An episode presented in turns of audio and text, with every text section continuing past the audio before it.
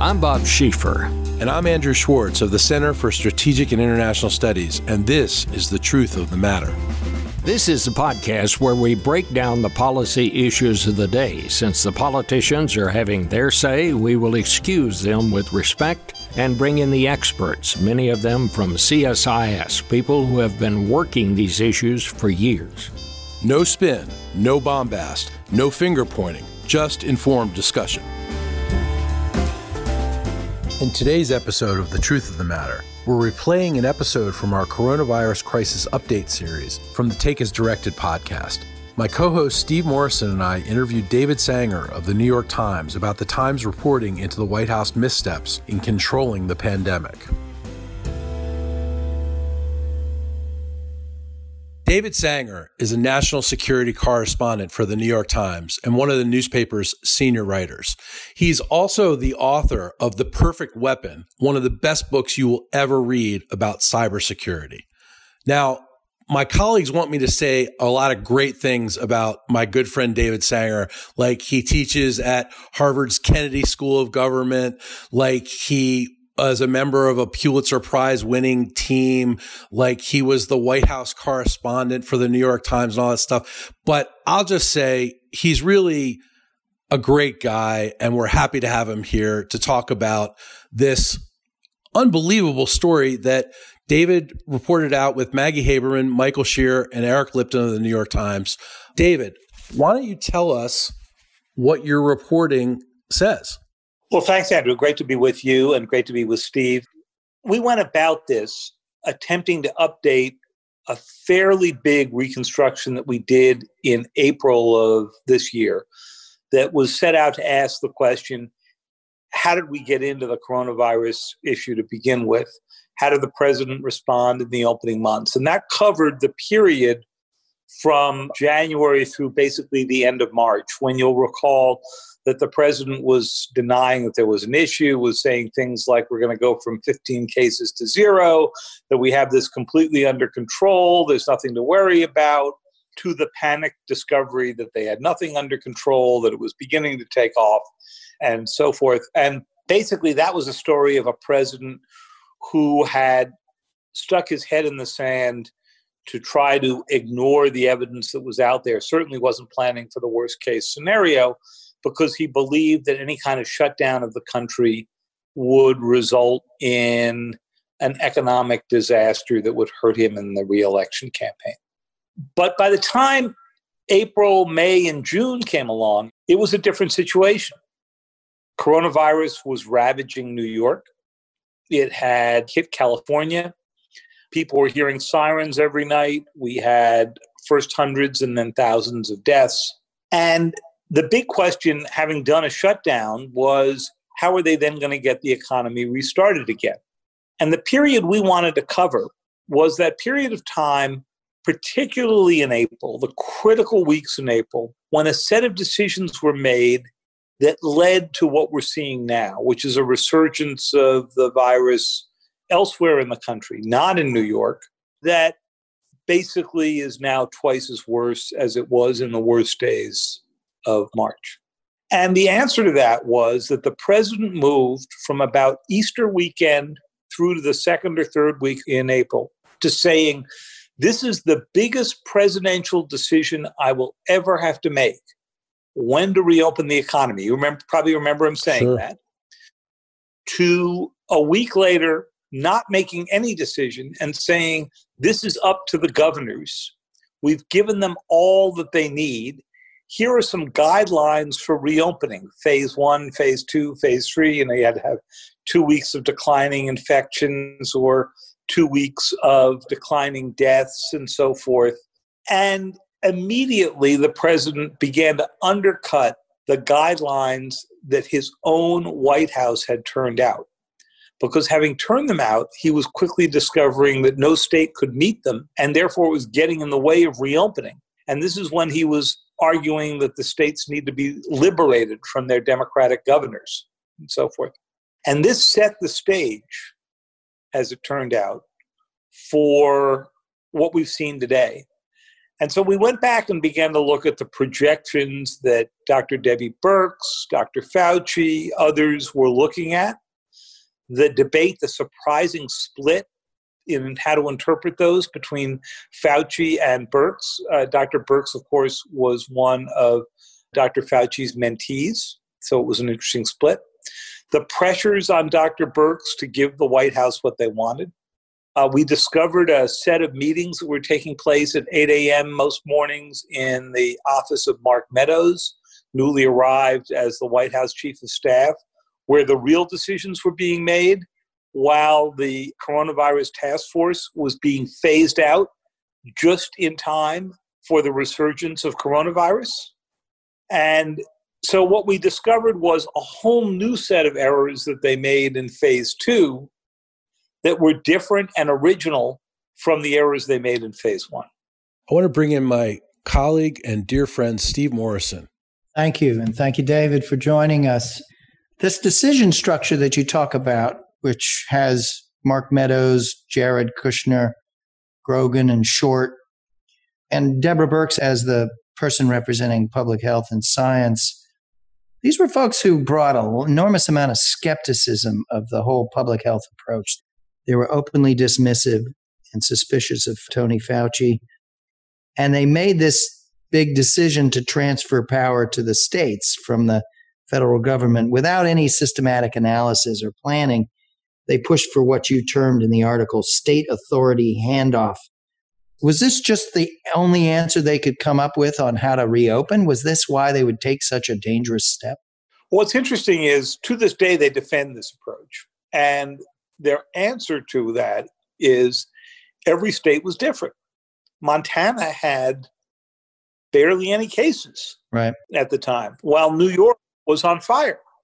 So their answer is not entirely unreasonable. What works in Manhattan may not necessarily work in Montana.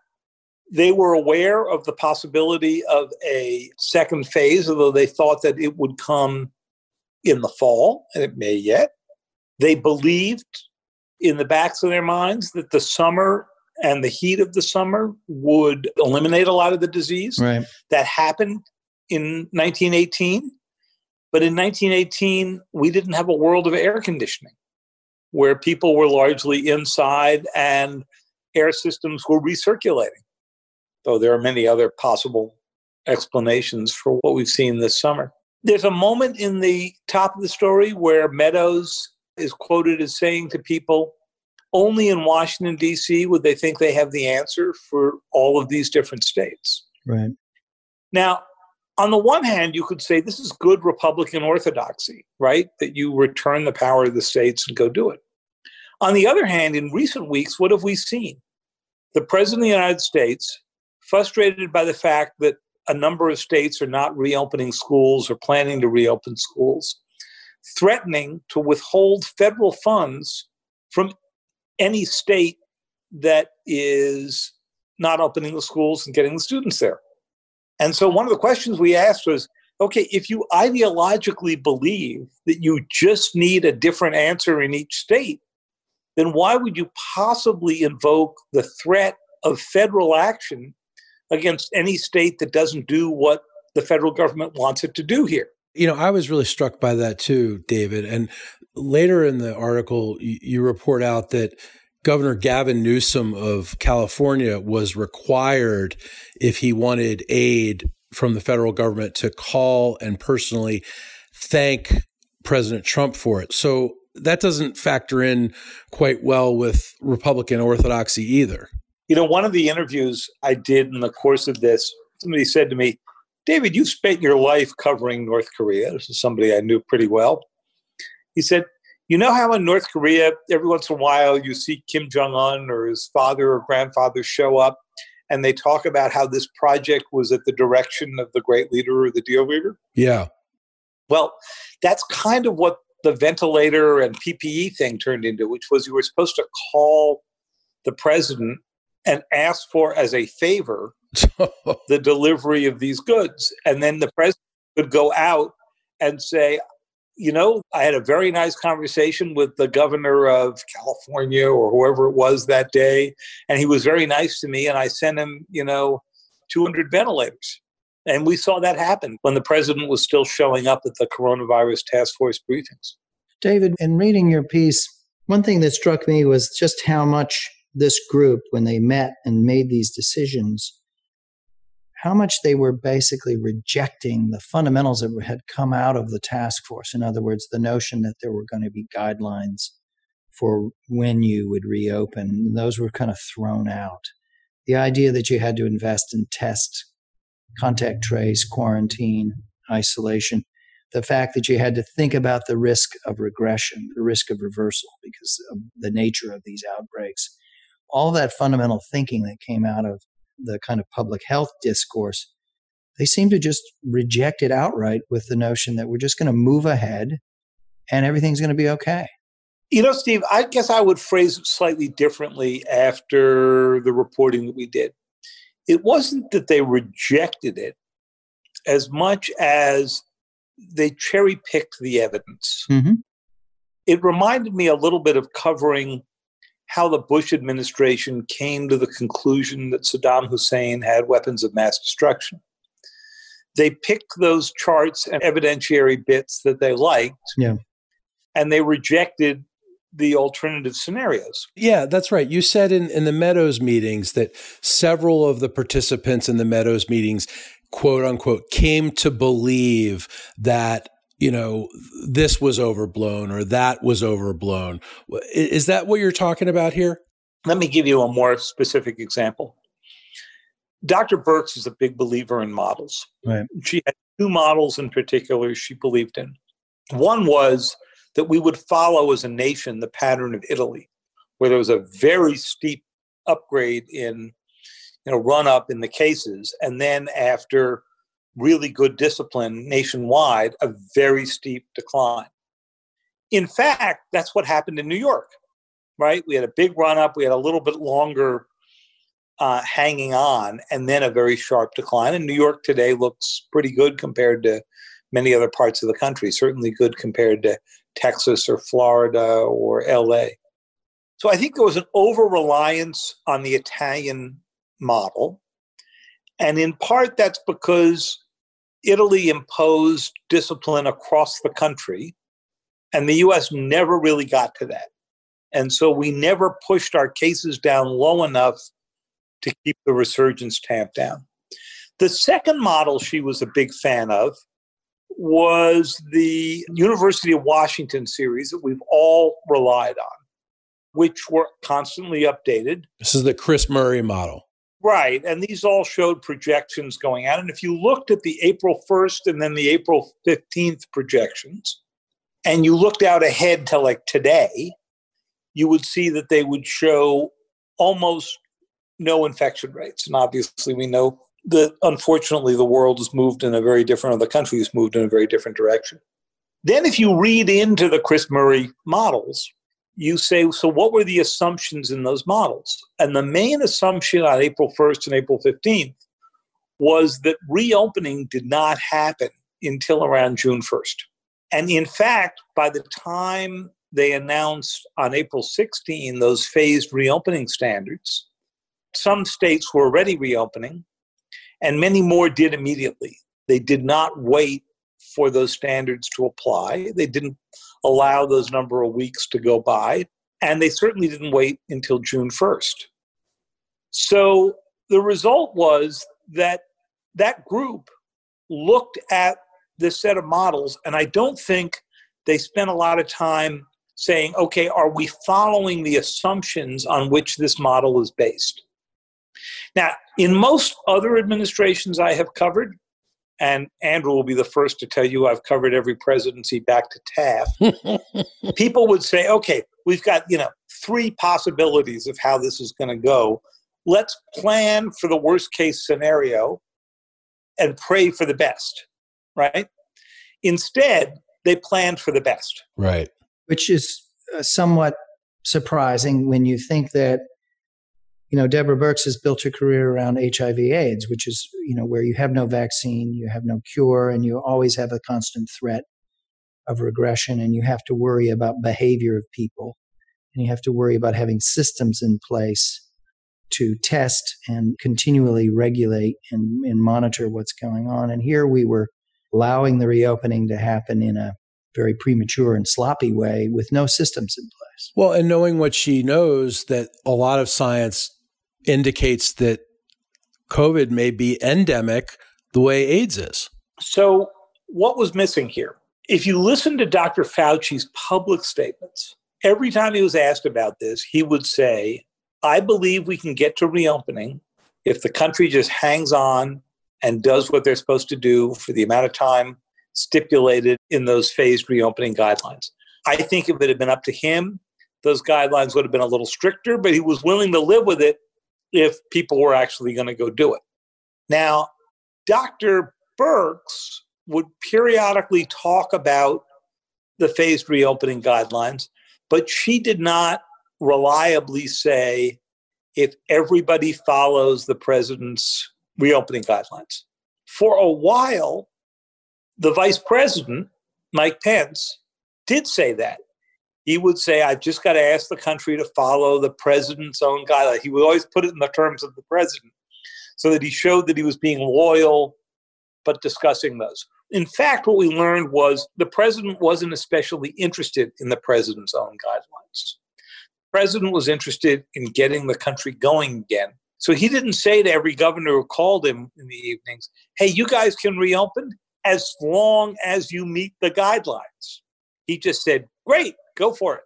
No, it comes across very loud and clear that he was articulating, I think we use the term nonsense around testing. He was refusing on the masks. He was disregarding the value of these of these guidelines and putting intense pressures on states to reopen. I mean, he was doing the exact opposite. He was saying, "What's the problem here? I'm not holding you to account on any of these things. You don't have to have the systems in place." So you've got many of these states reopening while their their caseload is in the ascent, right? While the case count is rising. That's right. And remarkably, Steve, we're seeing this play out again in the debate over schools. Yeah. So as we speak, it's July 20. A month from now, a lot of schools will be reopening or their normal term would come. And by six weeks from now, all kids would be back in school. And we're not even getting to the university issue here. You would think the president might be saying, here are the standards for reopening. But instead, what they did was they came down like a ton of bricks on the CDC for what their school reopening standards right. were. Right. And you think they might be saying, here's what we're going to do to offer help to each school so that they can safely reopen. Instead, he has said, if you don't reopen, you will lose your federal funds. Now, I don't think he can actually do that But it's an interesting mentality. He is once again not saying, of course, we want the schools open, because if you don't open the schools, parents can't get back to work, right? So there's a good argument here to be made for doing that, but you want to reopen them safely. And what you'd like to be hearing from the White House right now is here's what the best medical advice we have is about how to reopen safely. And here's what the federal government's going to do to help you meet those standards. If we have to put plastic walls between kids, here's money for plastic walls between kids. If we have to help you phase it in so that you don't have as many kids in the school at any given time, here's what we're going to go do. If we need, if you need advice on whether, uh, you know, you can't play football because kids are crashing into each other, but you might be able to do rowing teams or something that's outside where where there's a distance between kids. You know, that's what you'd want to hear. And and maybe I'm missing it, Steve, but I'm not hearing that. Yeah. David, what role has Deborah Birx and others played in helping Donald Trump get to these decisions? Well, as you say, she's highly experienced. She has huge experience in the AIDS case. She's the only one of the public health professionals who's got an office right inside the White House. So she's there all the time. And that was surprising to me when I read that in your piece. Right. That she had a West Wing office. She's got a West Wing office because she is the director of the coronavirus task force. Now, you'll remember we reported back in May that the White House was going to phase out the coronavirus task force. Right. Right. Just in time for coronavirus to have this huge resurgence. But what I found notable was that the president decided after he read that story in the New York Times, I don't think he had been consulted on the phasing out. The president decided, no, we're going to stick with the coronavirus task force. We're going to keep it around because it's so popular. He didn't say because it was so effective. He didn't say because they're giving me such stellar advice that I want to follow, but because it's popular. And I found that very telling because he believed that their briefings, I think accurately, were being well received around the country as evidence that someone operating from inside the White House had a handle on all of this. And the briefings only stopped when the president realized that in hijacking them and talking for two hours, he was digging himself even a deeper hole. And now he says he's going to restart. Them. He's going to restart them. So, you know, it'll be interesting to see whether he decides to show more discipline this time, show up, say they're doing a great job. We're delighted to be here, and let me turn this all over to the professionals who will tell you what we're going to do as a federal government. That doesn't sound like something he would do. Or whether he's going to treat them as campaign events and you know make suggestions like using UV inside the body, which when they decide to experiment on, Andrew, I've, I've already volunteered you as one of the first to go for the disinfectants and the UV. Yeah. Well, thank because it's not hot enough outside. I need more internal heat. Yeah. Right. Okay. Got it. David, the April report that you did as a group sort of marked the first round, right? And the first round didn't end on a very positive note. This July 18th article is really kind of marks the round two, in which uh, the White House is very slow to acknowledge that it's failing and the virus is resurging and getting way out in front. So today we have a third of the country in an uncontrolled outbreak, 40 states in the ascent. So now we've landed in a workplace that's, I think you used the phrase, doubly worse than where we were in the worst point in round one. So now we're poised to go into round three. Some folks like John Barry or others are saying we may get a third shot at getting this right, but the stakes and the proportions of this are getting bigger and bigger and making it that much more difficult. And that if we fail in round three, there's not going to be much more to talk about. What do you think about that proposition?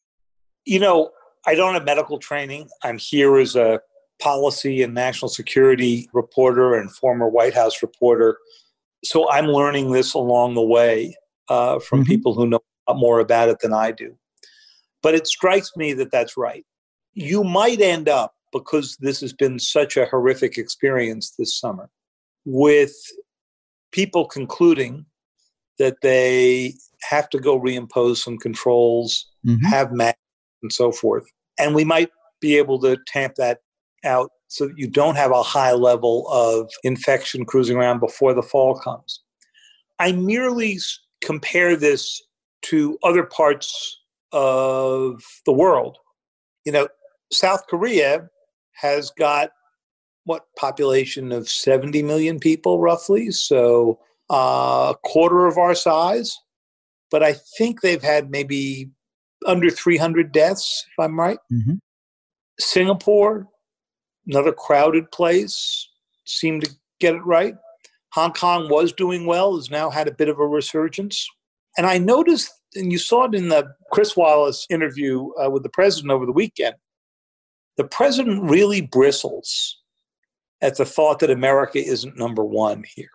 And they had this prolonged argument about whether or not we've got the seventh worst ratio here. And we do. I mean, the numbers are the numbers. And uh, we have done extremely poorly as a country. Now, you might argue that that's to be expected in a federal system where every state can go sort of set some of their own rules.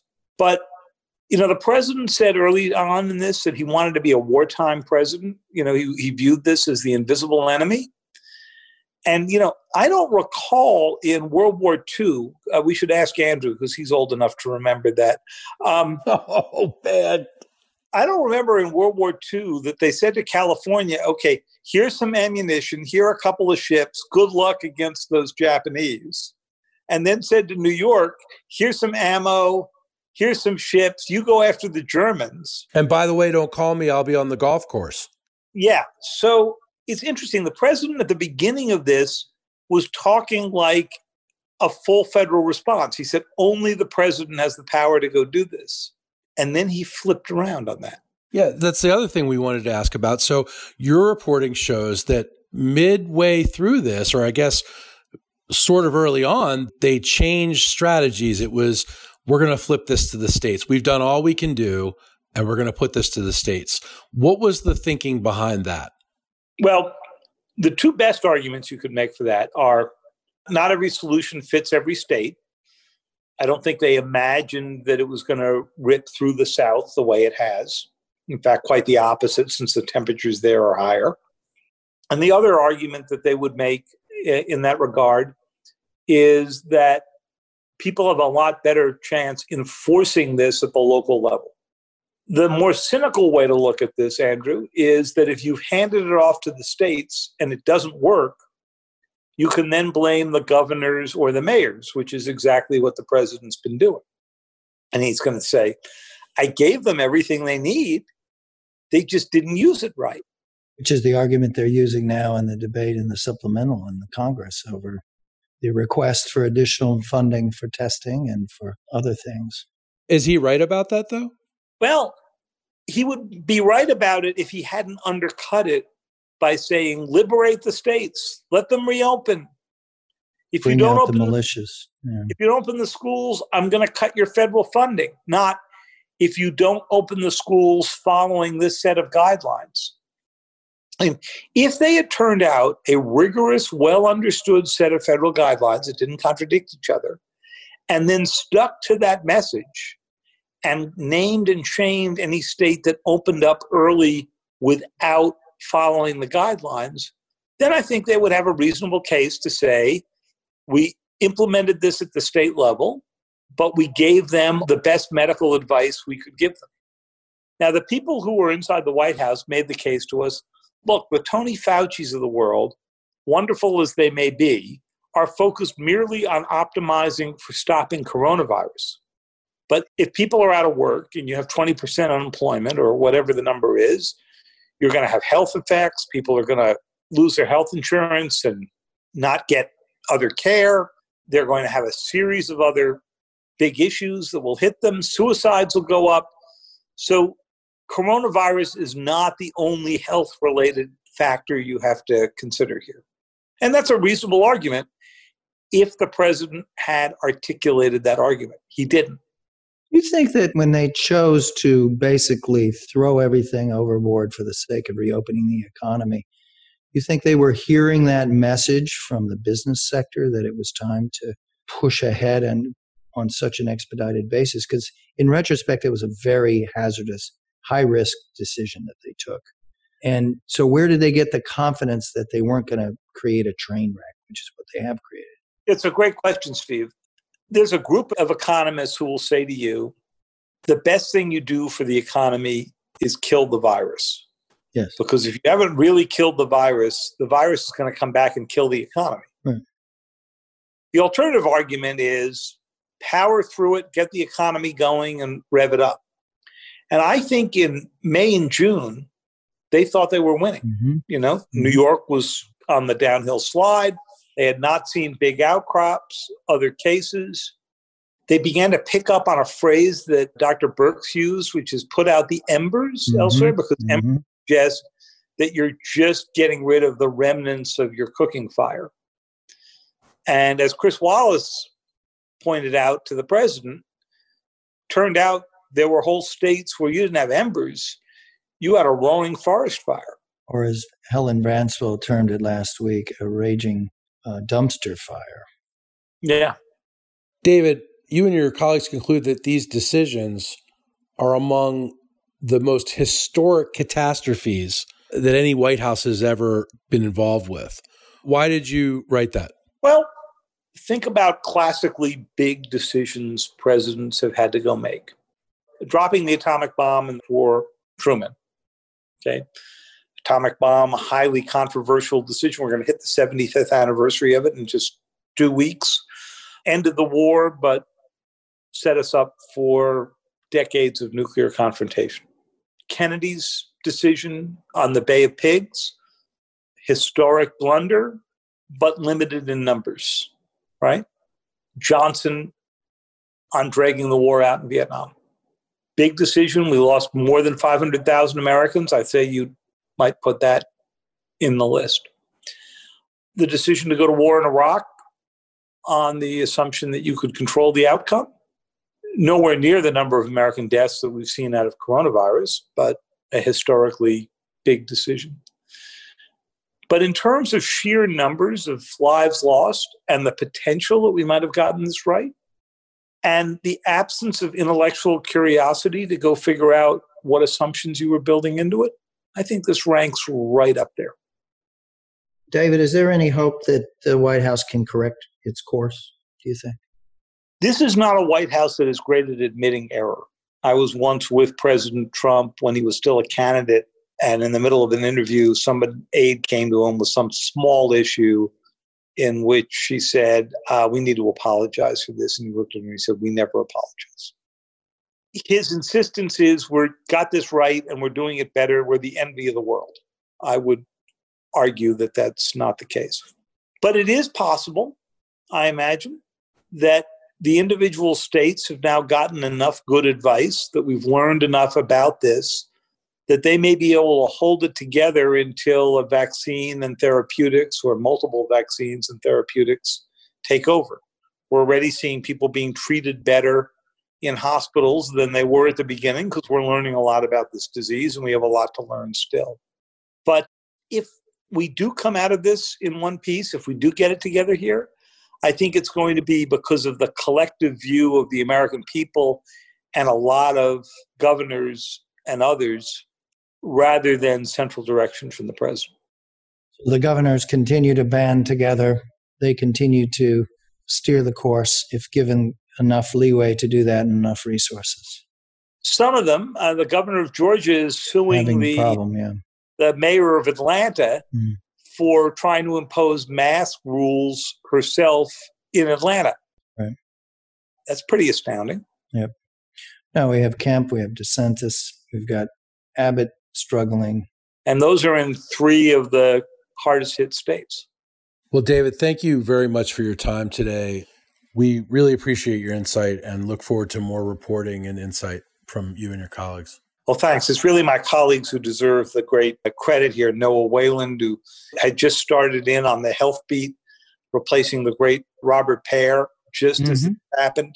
Maggie Haberman and Mike Shear, who do phenomenal work covering the White House. Eric Lipton, who uh, has gone state by state with freedom information requests from which we've learned a huge amount. So uh, it's it's quite a team. Congratulations. Thank you. We'll talk to you soon. If you enjoyed this podcast, check out our larger suite of CSIS podcasts. From Into Africa, The Asia Chessboard, China Power, AIDS 2020, The Trade Guys, Smart Women, Smart Power, and more. You can listen to them all on major streaming platforms like iTunes and Spotify. Visit csis.org/podcasts to see our full catalog